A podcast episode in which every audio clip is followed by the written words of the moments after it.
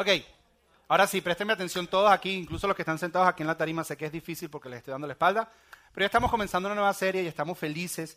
Si estás por primera vez con nosotros, una vez más, te damos las gracias por acompañarnos, prestarnos tu domingo.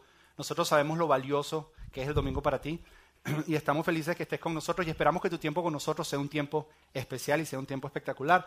Hoy estamos comenzando una nueva serie y para ustedes queremos dejarles saber cómo hacemos aquí nosotros las cosas. Tomamos un tema por tres, cuatro semanas y hablamos acerca de él y tratamos de descubrir qué es lo que Dios quiere enseñarnos durante este tema. ¿Por qué? Porque nosotros creemos que Dios quiere lo mejor para nosotros. Nosotros creemos que Dios quiere una mejor calidad de vida para nosotros y que si nosotros aplicamos lo que Dios nos dice, vamos a vivir una vida mejor. Y hemos decidido por las próximas tres, cuatro semanas enfocarnos enfocarnos en lo que significa ser padres. ¿En qué dice Dios acerca de ser padre? Y cuando me refiero a ser padres, no me refiero únicamente al papá, me refiero al papá y a la mamá. Me refiero a qué podemos hacer nosotros para ser mejores padres. Anoche yo tengo un hijo de siete años, su nombre es Matthew, y un recién nacido de un mes, se llama Nicolás. Nicolás no nos deja dormir y Matthew nos gasta las energías cuando estamos despiertos.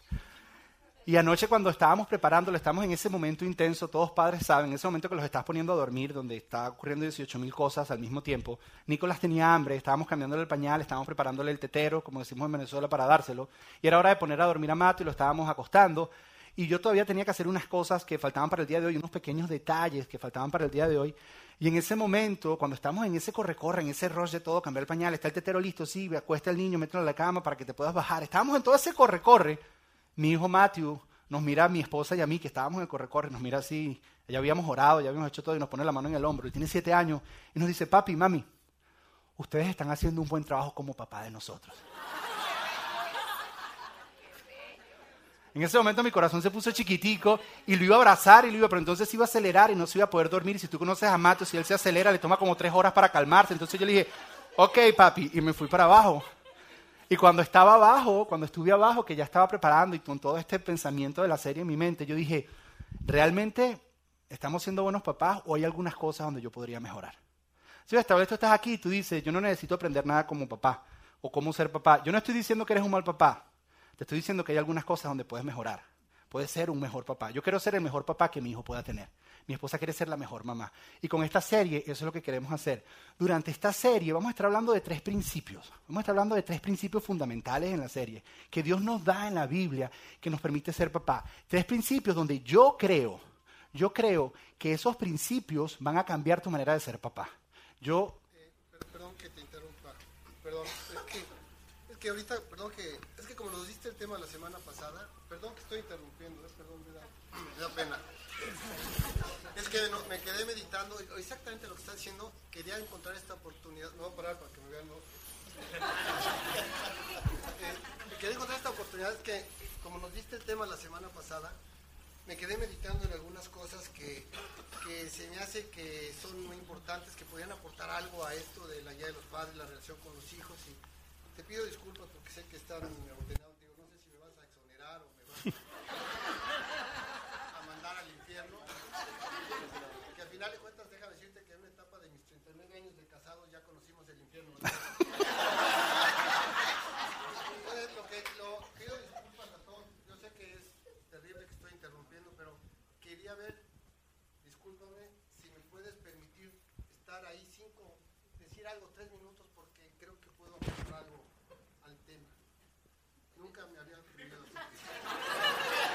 Si no, no te preocupes.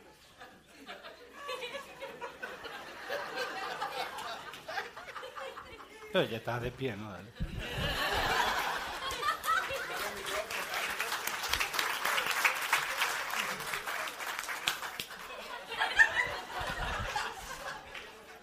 Esto nunca lo he hecho, la verdad que, me da pena, pero pues al final de cuentas la pena se hizo para aguantársela, ¿no? Entonces yo me... Eh, lo que pasa es que estábamos meditando en este tema, él nos lo dio la semana pasada y pensé, bueno, para la gente que no me conoce, me quiero presentar, mi nombre es Fernando Arau. Para la gente que sí me conoce, mi nombre es el mismo, Fernando Arau. Supuestamente ya nos conocemos, hasta nos dimos de abrazos hace ratito y todo, ¿no? Eh, yo sé que a ustedes no les importa ni les interesa, pero les quiero contar que, yo vengo de una familia, pues como cualquier familia, como cualquier familia de ustedes, o sea, una familia disfuncional. Eh, somos tres hermanos, mi hermano mayor Sergio, después yo soy el sándwich, mi hermana Rosana es la menor. Eh, mis papás se divorciaron cuando yo tenía cinco años y entonces pues nos fuimos a vivir a casa de mi abuelita, la mamá de mi mamá. Mi papá se casó con otra mujer y se fue a vivir a Cuba y después se fue a vivir a Francia. El asunto es que se desapareció, literalmente lo perdimos. Eh, mi mamá empezó a ayudarle a mi tía Cristina en su tienda de artesanías y en las tardes ensayaba porque era bailarina del Ballet Folclórico de México. Como podrán ver, yo no nací en una familia, sino en un elenco. Eh, siempre todo el día estábamos con mi abuelita, que a final de cuentas eh, se le iba el día cocinando, cociendo y viendo las telenovelas. Mi mamá dice que yo fui un niño problema, pero bueno, yo he recapacitado en eso y pienso que fui un niño creativo. Cuando era, cuando era niño le decía a mi mamá, ay, qué bonito está su hijo, sus dos hijos. Decía, es uno, nada más que es hiperactivo. mi papá, mi papá nunca, nunca se dedicó a nada de la sastrería ni a la confección de ropa y no sé por qué me decían que yo era un hijo desastre.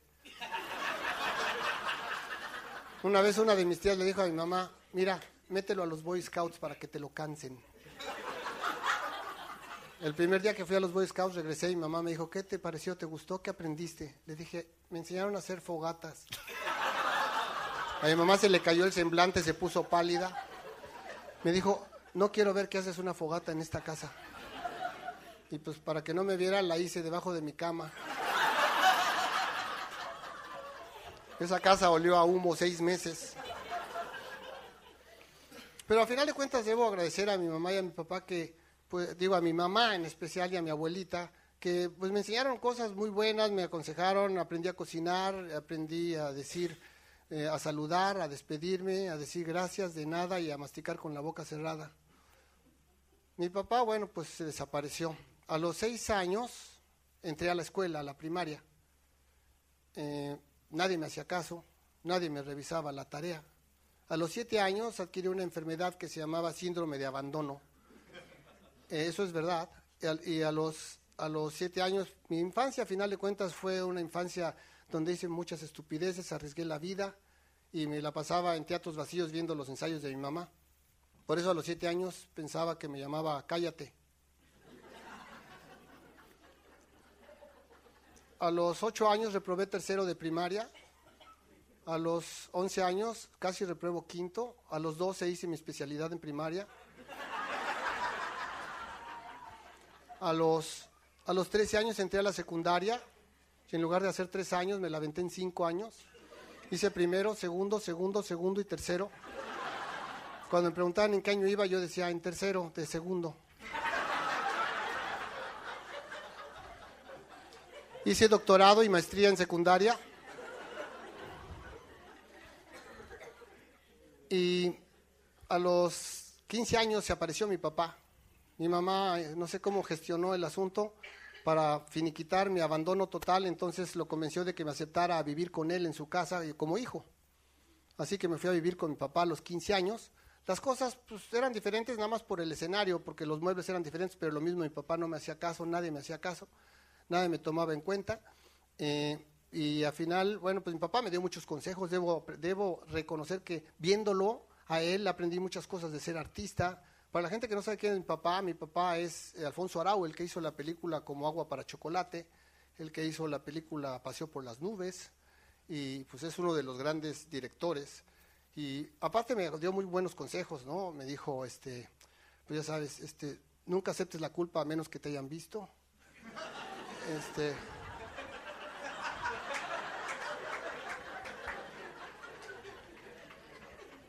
nunca tengas una novia fea.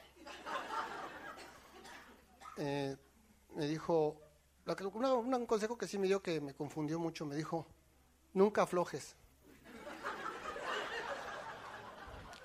No supe cómo tomarlo y al final de cuentas a los 17 años me volví hippie, hice mi grupo de rock y me fui de la casa hasta hoy.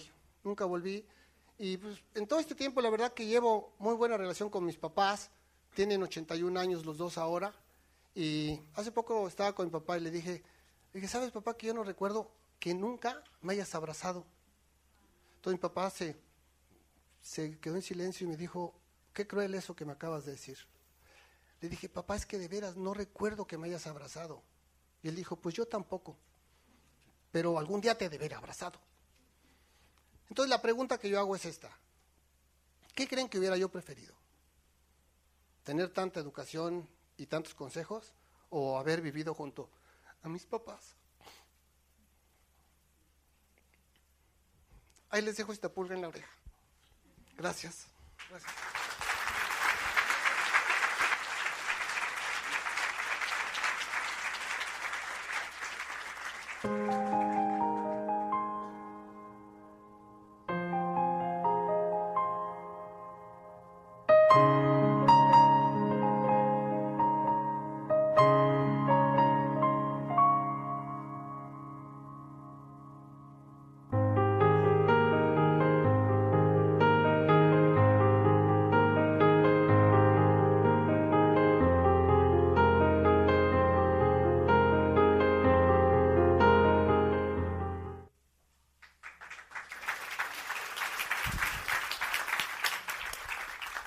Más, démosle un aplauso a Fernando Arao por...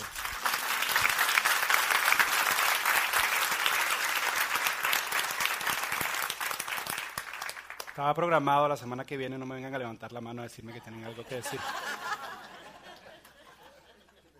Y Fernando va a ser parte de algunas cosas de la serie, así que te invitamos a que estés durante toda la serie con nosotros.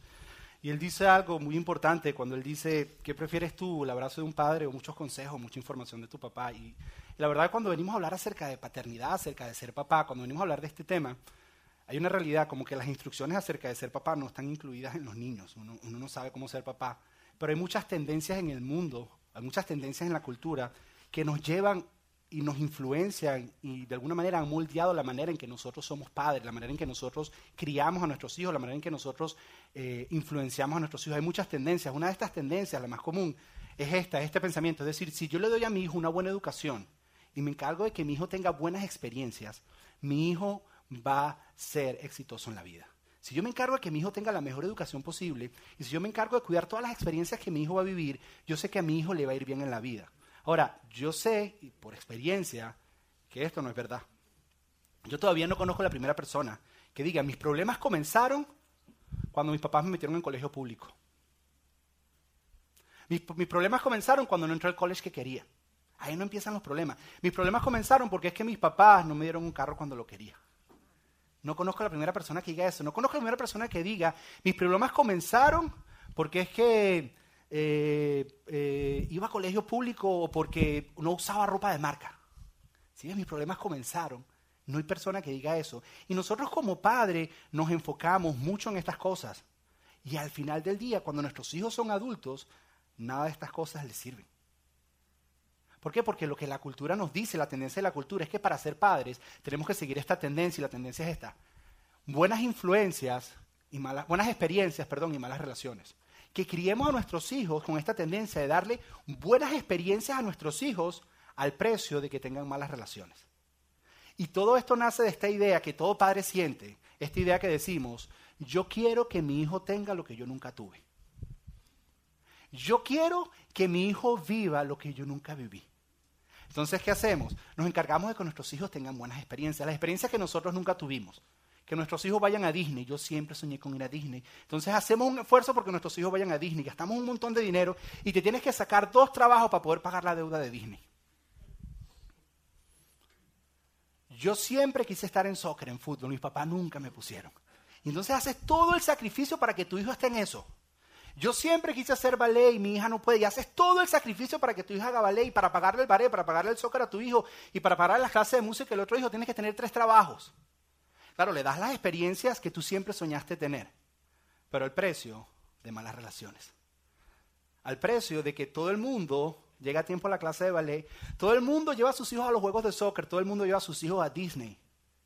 Todo el mundo llega a tiempo a los recitales de nuestros hijos, pero nadie tiene tiempo de sentarnos juntos en la semana a cenar y a compartir. Porque tenemos que trabajar tanto para poderle dar estas experiencias buenas a nuestros hijos, que hemos sacrificado las relaciones. Hemos sacrificado las relaciones para darle buenas experiencias a nuestros hijos. Ojo, las experiencias no son malas. Las experiencias no son malas. Pero cuando la experiencia empieza a dañar la relación, entonces necesita una evaluación. Necesitas evaluar si vale la pena esa experiencia en la vida de tu hijo. Nosotros, nosotros calificamos la experiencia de nuestros hijos en base a, nosotros calificamos qué tan buenos padres somos en base a cuántas buenas experiencias viven nuestros hijos. Nosotros calificamos qué tan buenos padres somos en base a cuántas actividades tenemos metidas a nuestros hijos. No, está en soccer, está en esto, está en aquello, y está en tantas cosas que decimos, yo soy un buen papá. Nosotros calificamos si somos o no somos buenos padres de acuerdo al promedio de notas de nuestros hijos en el colegio. Si sacan puras A, yo soy un buen papá. Pero si no sacan, realmente no estoy siendo buen papá. Y nos enfocamos más en la experiencia que en la relación. Como la historia de Juan. Juan fue a llevar a su hijo al colegio de ocho años. Fue a llevarlo al colegio y eran las ocho de la mañana y va y lo deja. Y la maestra le dice, recuerden que hoy tenemos una reunión obligatoria con todos los padres. Todos los padres tienen que estar. Y Juan enseguida piensa delante, en su cabeza, dice, claro, yo recuerdo, ya la puso en en el cuaderno, fue una nota. Y tuve que cancelar una reunión de negocios muy importante para venir a esta reunión. ¿Qué se cree esta maestra? Que uno tiene el tiempo libre así para venir y cancelar cualquier cosa, venir a estar aquí en una reunión aquí en el colegio. Cuando empieza la reunión, la maestra le da las gracias por estar ahí y empieza a hablar y mientras la maestra está hablando, lo único que le pasa por la mente a Juan, al papá, lo único que le llega por la mente es, si yo llego a hacer ese negocio, voy a poder llevar a mis hijos a Disney. Yo siempre he querido ir a Disney. Y mis hijos, yo quiero que ellos vivan esa experiencia. Y mientras él está pensando en eso, de repente la maestra dice, Juan Díaz, Juan Díaz, el papá de Juan Díaz no está aquí.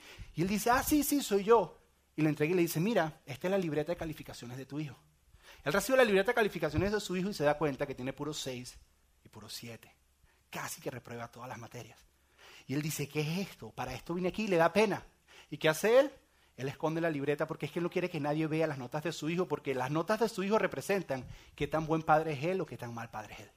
Y entonces las esconde y va de camino a casa y mientras va de camino a casa se llena de rabia y dice, este niño que le he dado todo no le ha hecho falta nada. Todo lo que yo siempre soñé tener, se lo he dado a él. He pagado precios. Tengo hasta dos trabajos para que él tenga todo lo que necesita.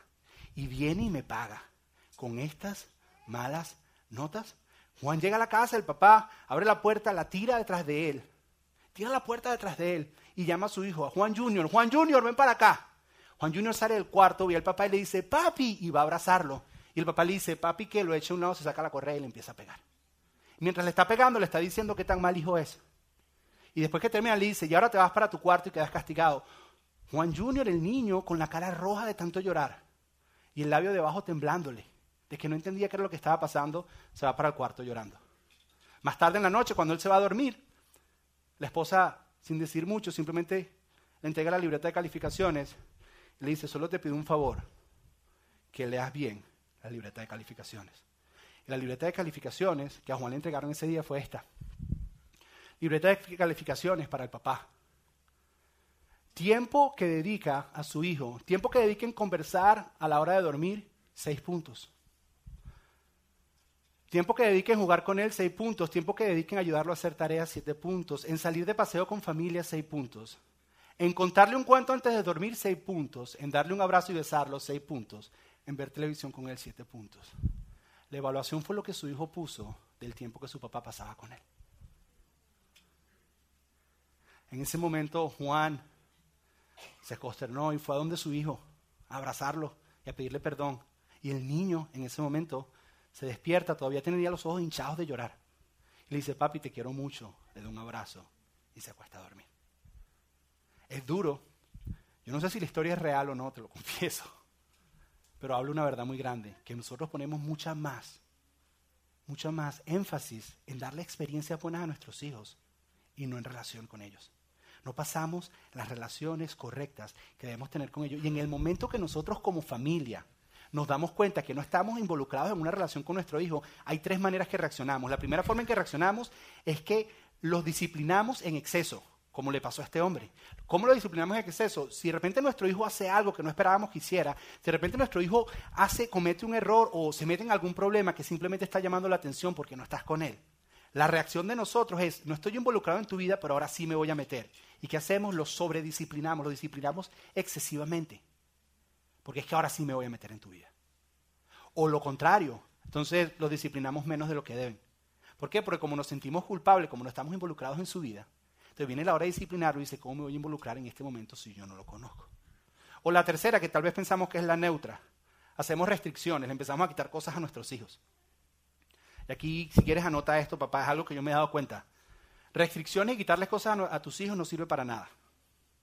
Te lo digo. ¿Por qué lo sé? Porque no funcionó conmigo. Y tampoco funcionó contigo. No conozco la primera persona que me diga, todo cambió en mi vida. Todo cambió, todo empezó a tener sentido el día que mi mamá me quitó la televisión por una semana. No existe. Lo único que logras con las restricciones es tratar de controlar a tu hijo. Pero realmente lo estás influenciando o no lo estás influenciando. La pregunta que nos tenemos que hacer hoy, que estamos tratando de responder, es cómo podemos traer un balance con buenas experiencias y buenas relaciones. Porque no significa que las experiencias son malas, pero tenemos si las experiencias de alguna manera afectan nuestras relaciones con nuestros hijos, tenemos que evaluar esas experiencias y tenemos que hacernos preguntas acerca si vale la pena eso. ¿Por qué? Porque al final del día tú y yo sabemos que para tener una buena calidad de vida, las experiencias no hacen la diferencia. Lo que hace la diferencia son las relaciones. Si tú quieres que tu hijo tenga éxito en su matrimonio, las experiencias no le sirven de nada. Tiene que tener, aprender a tener relaciones saludables con su esposo o con su esposo. Pero no les damos eso porque estamos dando la experiencia y no les enseñamos a relacionarse. Si tú quieres que tu hijo sea exitoso en el trabajo y en los negocios, las experiencias no le sirven de nada. ¿Qué le sirve? Tener relaciones saludables con su jefe y sus, compañeros de trabajo. Entonces, ¿qué? Nos enfocamos en darles experiencia, pero no nos enfocamos en enseñarles a tener relaciones saludables. La pregunta que queremos contestar con esta serie es cómo nosotros podemos dar experiencias saludables, dar buenas experiencias a nuestros hijos, pero al mismo tiempo dar buenas relaciones a nuestros hijos sin sacrificar la una y sin sacrificar la otra. Pero muchas veces vas a tener que sacrificar algunas experiencias para mantener buenas relaciones. Y es extremadamente importante. La buena noticia es que Dios en la Biblia, en su palabra, nos da muchísimos principios al respecto.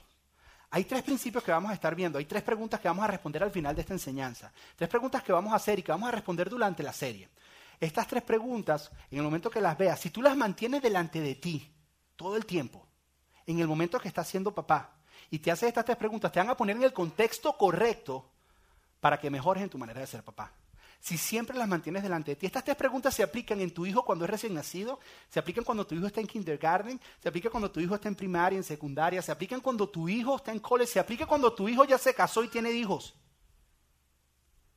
Porque tú quieres guiar, influenciar a tu hijo toda la vida. Porque para eso Dios te puso en su vida. Entonces, cuando tú mantienes estas tres preguntas constantemente delante de ti, te las estás haciendo, te ayuda a calibrar y a decir, ok, sí, las buenas experiencias, pero estas tres preguntas me ayudan a tener buenas relaciones. Ahora, antes de darte los principios de estas tres preguntas, quiero decirte algo cierto acerca de ti y acerca de mí. Y es que tú y yo somos el resultado de todas las experiencias que hemos vivido en nuestra vida, de todas las relaciones que hemos tenido en nuestra vida y de todas las decisiones que hemos tomado en nuestra vida. Tú y yo somos el resultado de todas las experiencias que hemos vivido, de todas las decisiones que hemos tomado y de todas las relaciones que hemos tenido. Josué, yo soy el resultado de todas las experiencias, buenas y malas que he vivido, han moldeado quien yo soy hoy. Las decisiones que he tomado en mi vida, buenas o malas, han dado como producto este galanazo que ven delante de ustedes. Las relaciones que he tenido en mi vida, buenas o malas, han influenciado y han moldeado quien yo soy hoy en día. Ahora, nosotros nos pusimos a pensar y nos hemos dado cuenta, nos hemos dado cuenta que tus experiencias, buenas o malas, felices o tristes, cualquier experiencia que tú hayas vivido, ha sido impactada en gran manera, si no en su totalidad, por las relaciones que tú tienes. La experiencia que hayas vivido, buena o mala, ha sido impactada por la persona con que estabas en el momento que viviste esa experiencia. Si ves, la experiencia trajo una enseñanza a tu vida y te moldeó, pero eso fue influenciado por la relación de la persona que estaba en el momento que viviste la experiencia que viviste.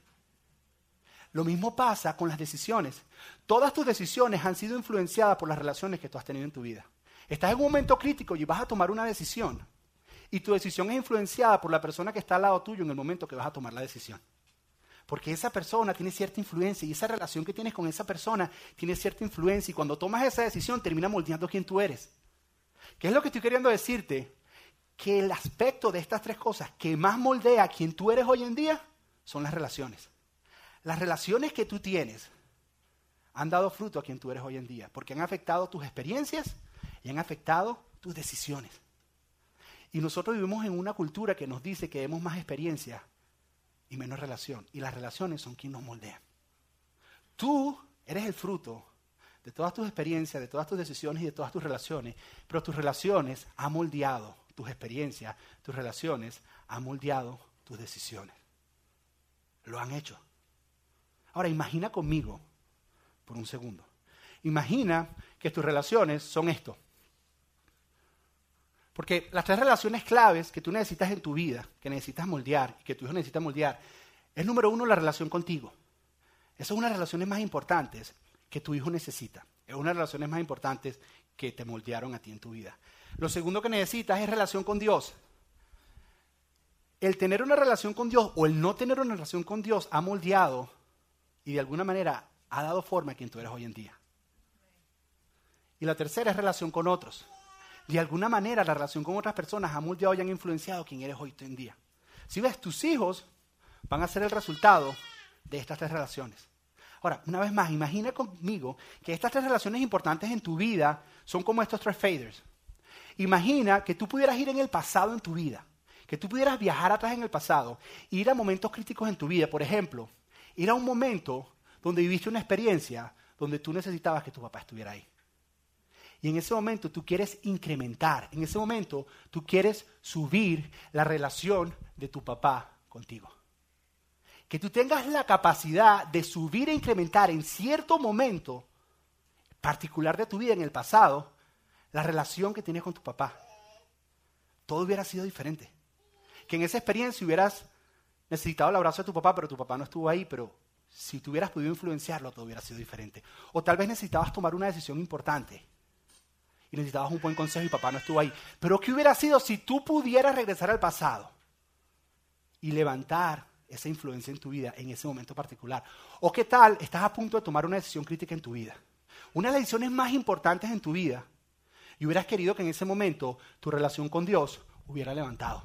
Tal vez hubieras dicho, si en ese momento yo hubiera conocido de Dios, hubieras levantado la influencia de Dios, si en ese momento yo hubiera sido cristiano, si en ese momento yo hubiera sabido quién era Dios, si hubiera caminado más cerca de Dios, tal vez el error y la decisión que tomé que fue tan mala hubiera sido completamente diferente. Porque todos nosotros que somos cristianos siempre decimos, ojalá yo hubiera conocido de Dios cuando era más jóvenes para no cometer tantos errores. ¿Qué tal si tú pudieras ir atrás y levantaras esas influencias? ¿O qué tal? Todos nosotros hemos tenido mentores o personas que son de buena influencia en nuestra vida y en el momento crítico de nuestra vida poder llegar y esas relaciones positivas, poderlas comenzar a levantar en nuestra vida y poder incrementar la influencia de esas relaciones en nuestra vida. ¿O qué tal? ¿O qué tal si nosotros en los momentos de nuestra vida donde ciertas amistades que siempre nos metían en problemas, ese, compañero que siempre nos metía en problemas, que hasta el día de hoy estás viendo consecuencias de los problemas que te metió, que tal vez en esos momentos críticos de tu vida tú simplemente pudieras bajar la influencia de esa relación en tu vida. ¿Qué pasaría? ¿Qué pasaría si en el momento que la vecina esa que siempre te metía en problemas, ¿sabes la vecina esa? Todos saben cuál es en ese momento, en el momento que estaba en momento de crítico, de crisis en tu vida, tú pudieras bajar la influencia de esas personas en tu vida. Yo te digo qué pasaría. Tú hubieras cometido mucho menos errores en tu vida. Si tú pudieras ir al pasado y cambiar estas influencias, hubieras logrado la mezcla correcta en los momentos correctos en tu vida, te digo, tú hubieras cometido menos errores y serías una persona diferente a la que eres y tal vez con relaciones más saludables de las que tienes hoy en día si tú pudieras hacer eso. No lo podemos hacer, pero tenemos nosotros como padres, ojo, y esto, si te quieres llevar algo, llévate esto. Nosotros como padres tenemos la oportunidad y la responsabilidad que Dios ha puesto en nosotros de influenciar y mezclar estas relaciones en las vidas de nuestros hijos.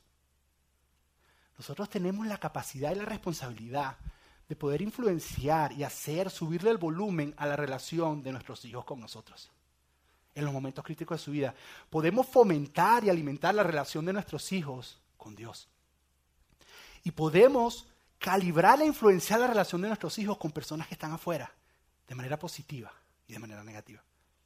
Tú y yo podemos hacerlo y esa es la responsabilidad que nosotros tenemos, buscar la mezcla correcta en la vida de nuestros hijos.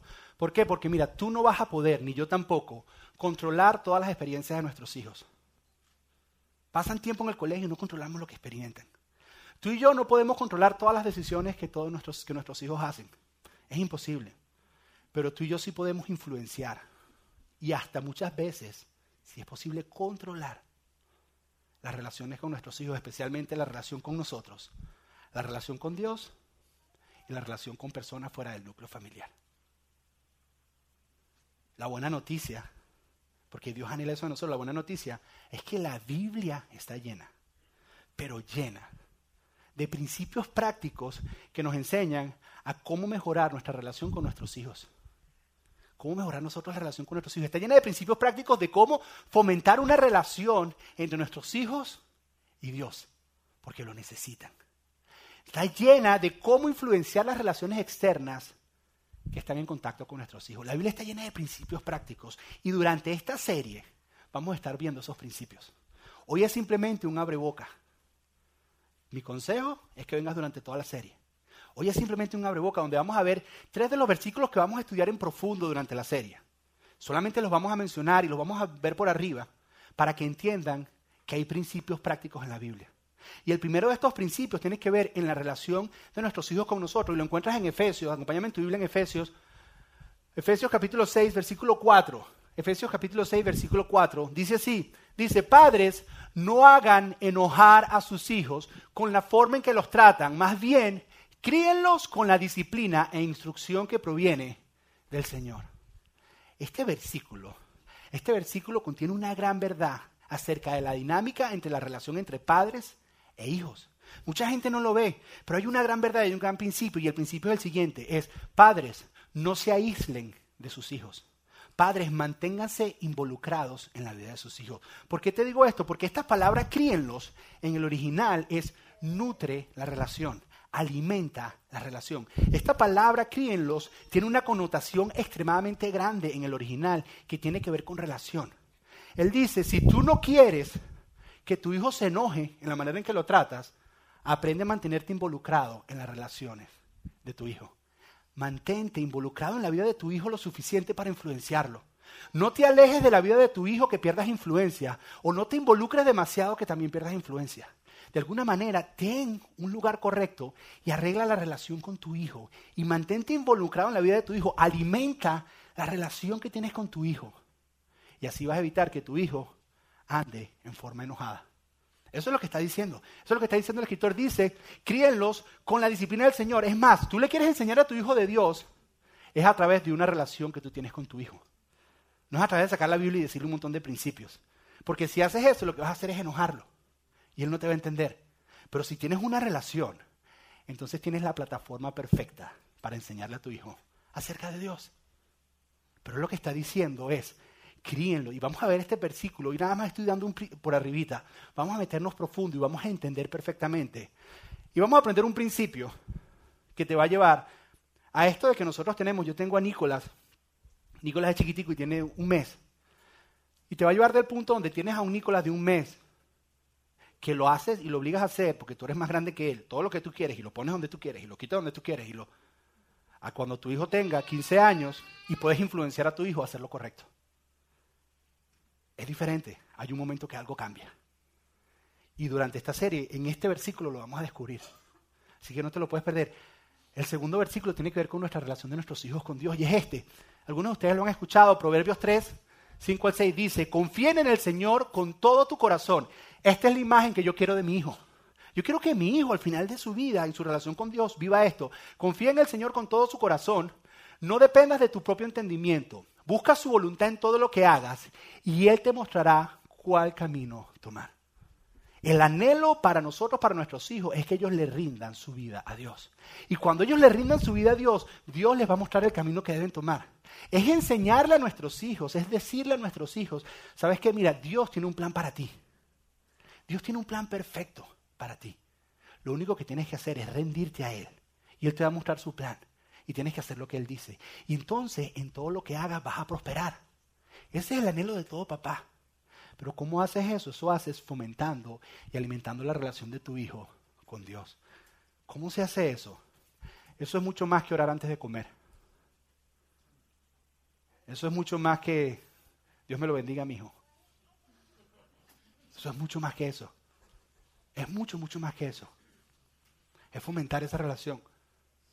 Está esta mañana estaba vistiendo a mi hijo Matthew mientras nos preparábamos para venir. Y él estaba jugando un juego en el, tablet, en, en el iPad. Y entonces dice, cuando dice, cuando mi amiguito allá en la iglesia vea esto, le va a dar mucha envidia. Cuando vea lo que logré, le va a dar mucha envidia, me dice él. Yo me quedo callado así y me pregunta, me pregunta, me pregunta, me dice, dice, papi, ¿tú alguna vez has sentido envidia? Yo le digo, claro, papi, yo he sentido envidia. Y le digo, pero la envidia no es buena.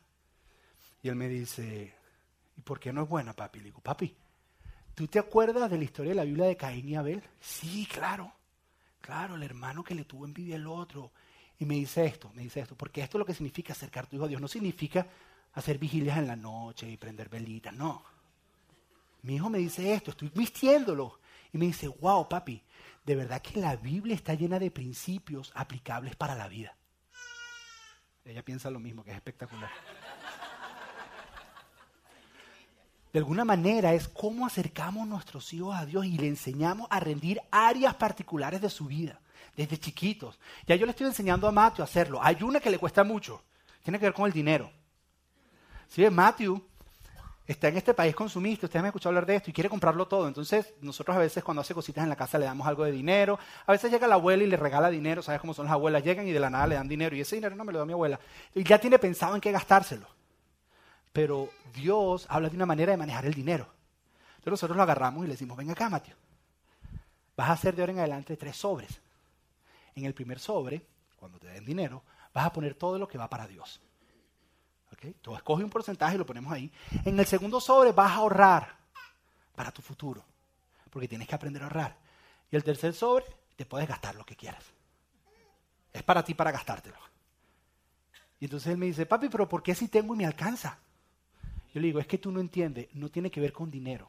Yo te puedo comprar todos los juguetes que tú quieras. Tiene que ver con que tú aprendas a manejar el dinero de la manera que Dios dice. Porque cuando tú crezcas, yo quiero que en esta área de tu vida tú tengas bendición en tu vida. Y la única manera de recibirla es si confías en Dios, rindiendo esa área en tu vida desde chiquitico, para cuando llegues a ser adulto, puedas caminar y puedas tener una vida bendecida en el área de tus finanzas. Si ves, no significa, ojo, no significa hacer vigilias con tu hijo. No significa hacer cosas extrañas, no, significa acercarlo a Dios. Yo no sé si tú entiendes que Dios nos ha dado a nosotros la responsabilidad, la oportunidad de influenciar, de encender la llama de amor de nuestros hijos por Dios. Tú y yo tenemos esa responsabilidad. Y esa es la segunda relación que vamos a estar hablando. Y la tercera es este versículo, Proverbios 13:20. Camina con sabios y te harás sabio júntate con necios y te meterás en dificultades. Esto muchas veces nosotros lo escuchamos de nuestras mamás. Decían, dime con quién andas. Bueno, esto es lo mismo, pero en esteroides. Es, es, exactamente lo mismo. Lo que pasa es que aquí sí lo explica un poquito más. Dice, camina con sabios y te harás sabio. Dice, júntate con necios y te meterás en problemas. Y esta es la que más nos preocupa a nosotros. ¿Por qué? Porque nosotros siempre estamos pendientes de quién está con nuestros hijos porque sabemos que tienen poder de influenciar a nuestros hijos. Porque la manera en que yo lo digo es que tus amigos determinan el camino y la calidad de vida y el destino de tu vida. Tus amigos determinan el camino y la calidad de tu vida al final. Porque esas personas te están influenciando de alguna manera. Ahora, muchas veces el enfoque de nosotros ha sido en esta parte que te evites estar con los necios y le prohibimos y le prohibimos estar con ciertas personas, pero no tiene que ver, eso es parte y puedes influenciarlo de una manera correcta. Pero también tenemos que asegurarlo de que nuestros hijos se junten con sabios, de que nuestros hijos haya personas en su vida que los influencien, que tengan influencia en su vida de manera positiva. Tú y yo hemos tenido esas personas. Personas que nos han mentoreado, personas que han sido influencia positiva, que nos han dado un consejo en un momento en particular en nuestra vida, que nos han transformado y nos han ayudado. ¿Cómo nosotros podemos, como padres, influenciar las relaciones de nuestros hijos, asegurarnos que tengan sabios a su alrededor y apartar los necios. Durante la serie vamos a estar descubriendo exactamente eso. Ahora, ya para terminar, quiero decirte algo. Ya estoy terminando. Quiero decirte algo. Tú ya estás influenciando estas relaciones de tus hijos. Estés consciente o no estés consciente, ya tú, ya tú, estás construyendo o destruyendo la relación personal que tú tienes con tus hijos. Estés consciente o no lo estés consciente, ya tú lo estás haciendo. Tú, en este momento, estás construyendo o destruyendo la relación que tu hijo tiene con Dios en lo que le modelas y en lo que le muestras. Ya tú lo estás haciendo accidentalmente, conscientemente o inconscientemente. Ya tú estás siendo de influencia en la relación de tus hijos con las demás personas. ¿Sabes qué es lo que pasa? Tu hijo un día va a crecer y va a hacer lo mismo que tú haces. Va a hacer lo mismo que tú haces. Porque es natural. Fernando lo hizo. Algún día tu hijo va a decir, es que mi papá. Algún día tu hijo va a decir, es que mi mamá. ¿No quisieras tú que cuando tu hijo hable de eso diga, ¿sabes qué? Es que mi papá estuvo ahí en esos momentos que yo lo necesité. Es que mi papá me enseñó qué significaba tener una relación con Dios. Es que mi papá de alguna manera estuvo pendiente de todas las relaciones que había en, mi vida. Y me protegió y me cuidó. Que tal vez en la adolescencia, que es la más fuerte en esa área, de alguna manera ellos te dicen que no, pero al final te la van a agradecer. Tus hijos lo van a decir. La pregunta es, la pregunta es, si somos lo suficientemente humildes para cambiar áreas en nuestra vida. Para entender y decir, wow, tengo que mejorar en estas tres áreas, o cómo puedo influenciar a nuestros hijos en estas tres áreas. La pregunta es si somos lo suficientemente sabios para ser intencionales en estas tres áreas en la vida de nuestros hijos. Al principio les dije que les iba a dar tres preguntas. Aquí están las tres preguntas. Esta es la tarea para la semana. Estas tres preguntas las vamos a responder durante la serie, pero mira, si tú te reúnes con tu pareja durante esta semana y se sientan y se hacen estas preguntas, te aseguro que te vas, a, dar cuenta y vas a descubrir lo creativo que puede ser para responderlas. Pregunta número uno es la siguiente. ¿Qué puedes hacer para mejorar tu relación con tus hijos? ¿Qué puedes hacer para mejorar tu relación con tus hijos? Tal vez es decirle a tu hijo que esta semana quieres salir a comer helado con él y simplemente conversar. Tal vez es interesarte en esos juegos tontos que le gustan a tu hijo para poder conversar con él y hablar con él y bajarte a su nivel. Tal vez es no trabajar tanto y salir temprano y cenar todos juntos en familia. ¿Qué puedes hacer tú? ¿Qué puedes hacer para mejorar la relación tuya con tu hijo? ¿Qué puedes hacer? Piénsalo. Hay muchas cosas prácticas que puedes hacer. Durante la serie lo vamos a responder, pero esta semana piénsalo y trata de buscar respuestas. La segunda pregunta es esta. ¿Qué puedes hacer para fomentar la relación de tus hijos con Dios? ¿Qué puedes hacer esta semana? Tal vez decirle, ¿sabes qué, hijo? A partir de esta semana, todas las noches, quiero sentarme a leerte una historia de la Biblia. ¿Sabes qué, hijo? A partir de esta semana, todas las noches antes de acostarnos, vamos a orar como familia. ¿Sabes qué? Vamos a empezar a orar antes de comer. Tal vez al principio dije, es más que eso, a lo mejor ni eso hacen y ese es un primer paso. ¿Qué puedes hacer tú en esta semana para fomentar la relación de tu hijo con Dios y que él diga, wow, Mira la relación que tiene mi papá con Dios. Yo quiero eso. Yo quiero eso. Porque que él entienda que hay un Dios que tiene un plan bueno con él. Lo único que él tiene es que rendirle su vida. Entonces cuando yo corrijo a mi hijo, yo no le digo, es porque yo te digo. Le digo, ¿sabes qué? Es que a papá Dios le gusta que hagamos esto. Que él sepa que yo también tengo un Dios que me cubre, tengo un Dios que me enseña. Y que yo eventualmente quiero que él aprenda a ser obediente. Es a ese Dios número tres, ¿qué puedes hacer para influenciar las relaciones de tus hijos con otras personas? ¿Qué puedes hacer para influenciar las relaciones de tus hijos con otras personas?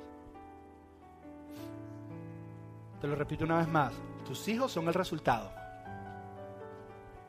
de todas sus experiencias, de todas sus decisiones y de todas sus relaciones. Las relaciones moldean todo esto específicamente tu relación contigo, su relación con Dios y su relación con los demás.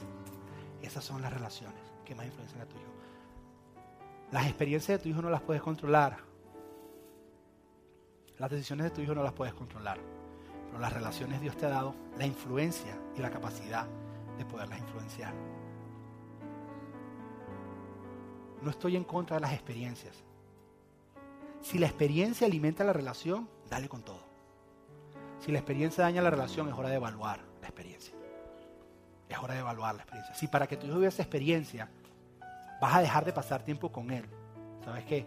Tu hijo, porque no prefieres tú, no preferirías tú, o no preferías tú que tu papá estuviera contigo a que te mandara para el juego de pelota y no estuviera ahí durante el juego. Tú pagabas lo que fuera para que Él estuviera. Si la experiencia daña la relación. Yo creo que nuestros hijos deben tener las mejores experiencias y darle lo mejor, pero no el precio de la relación. ¿Qué pasaría si nosotros la misma energía que invertimos en darle buenas experiencias a nuestros hijos, que nos paramos temprano, los llevamos a este lugar, los llevamos a aquel lugar, no que tienen que meterse en esto, no que tienes que hacer aquello, no que tengo que llevarte al colegio, no que tengo... Si gastaríamos la misma energía que gastamos en eso, si gastaríamos el mismo dinero que gastamos en las experiencias para nuestros hijos, si gastaríamos el mismo tiempo y que lo tengo que llevar acá y una hora aquí y una hora en lo otro y darle todas esas experiencias, si gastaríamos la misma energía, el mismo tiempo y el mismo dinero que le dedicamos a las experiencias y lo agarramos y lo dedicamos a fomentar las relaciones con nuestros hijos, ¿qué pasaría? La historia sería otra, ¿no? Bienvenidos a Parental Guidance. La semana que viene continuamos. Vamos a orar. Padre, te damos gracias en esta mañana, Señor. Gracias por lo que nos has enseñado. Gracias por recordarnos, Señor, que, que sí, las experiencias son importantes, Señor, pero no aprecio las relaciones, Señor. Enséñanos en esta semana a poder responder estas, cuatro, estas tres preguntas, Señor. ¿Cómo podemos? ¿Cómo podemos mejorar la relación que tenemos con nuestros hijos? ¿Cómo podemos fomentar la relación que ellos tienen con Dios? ¿Y cómo podemos influenciar la relación que ellos tienen con otras personas, Señor? Danos sabiduría durante esta serie, Señor. No es que seamos malos padres, Señor, pero queremos ser el mejor padre que nuestros hijos puedan tener, Señor. No solo queremos darle lo que nosotros no tuvimos en experiencia, también queremos darle lo que nosotros, muchos de nosotros no tuvimos en relación, Señor. Así que permítenos poder darle a nuestros hijos buenas experiencias, sí, pero también relaciones que transforman su vida, porque al final del día, las relaciones, Señor, son los que los van a ayudar a sobrevivir en esta vida, Señor. Van a ayudarlos a tener un matrimonio saludable, a tener relaciones con amigos saludables, a estar saludables en sus trabajos, Señor. Son las relaciones, Señor, lo que van a garantizar, Señor, el éxito de nuestros hijos en su vida. Te pedimos esto en el nombre de Jesús. Amén y amén.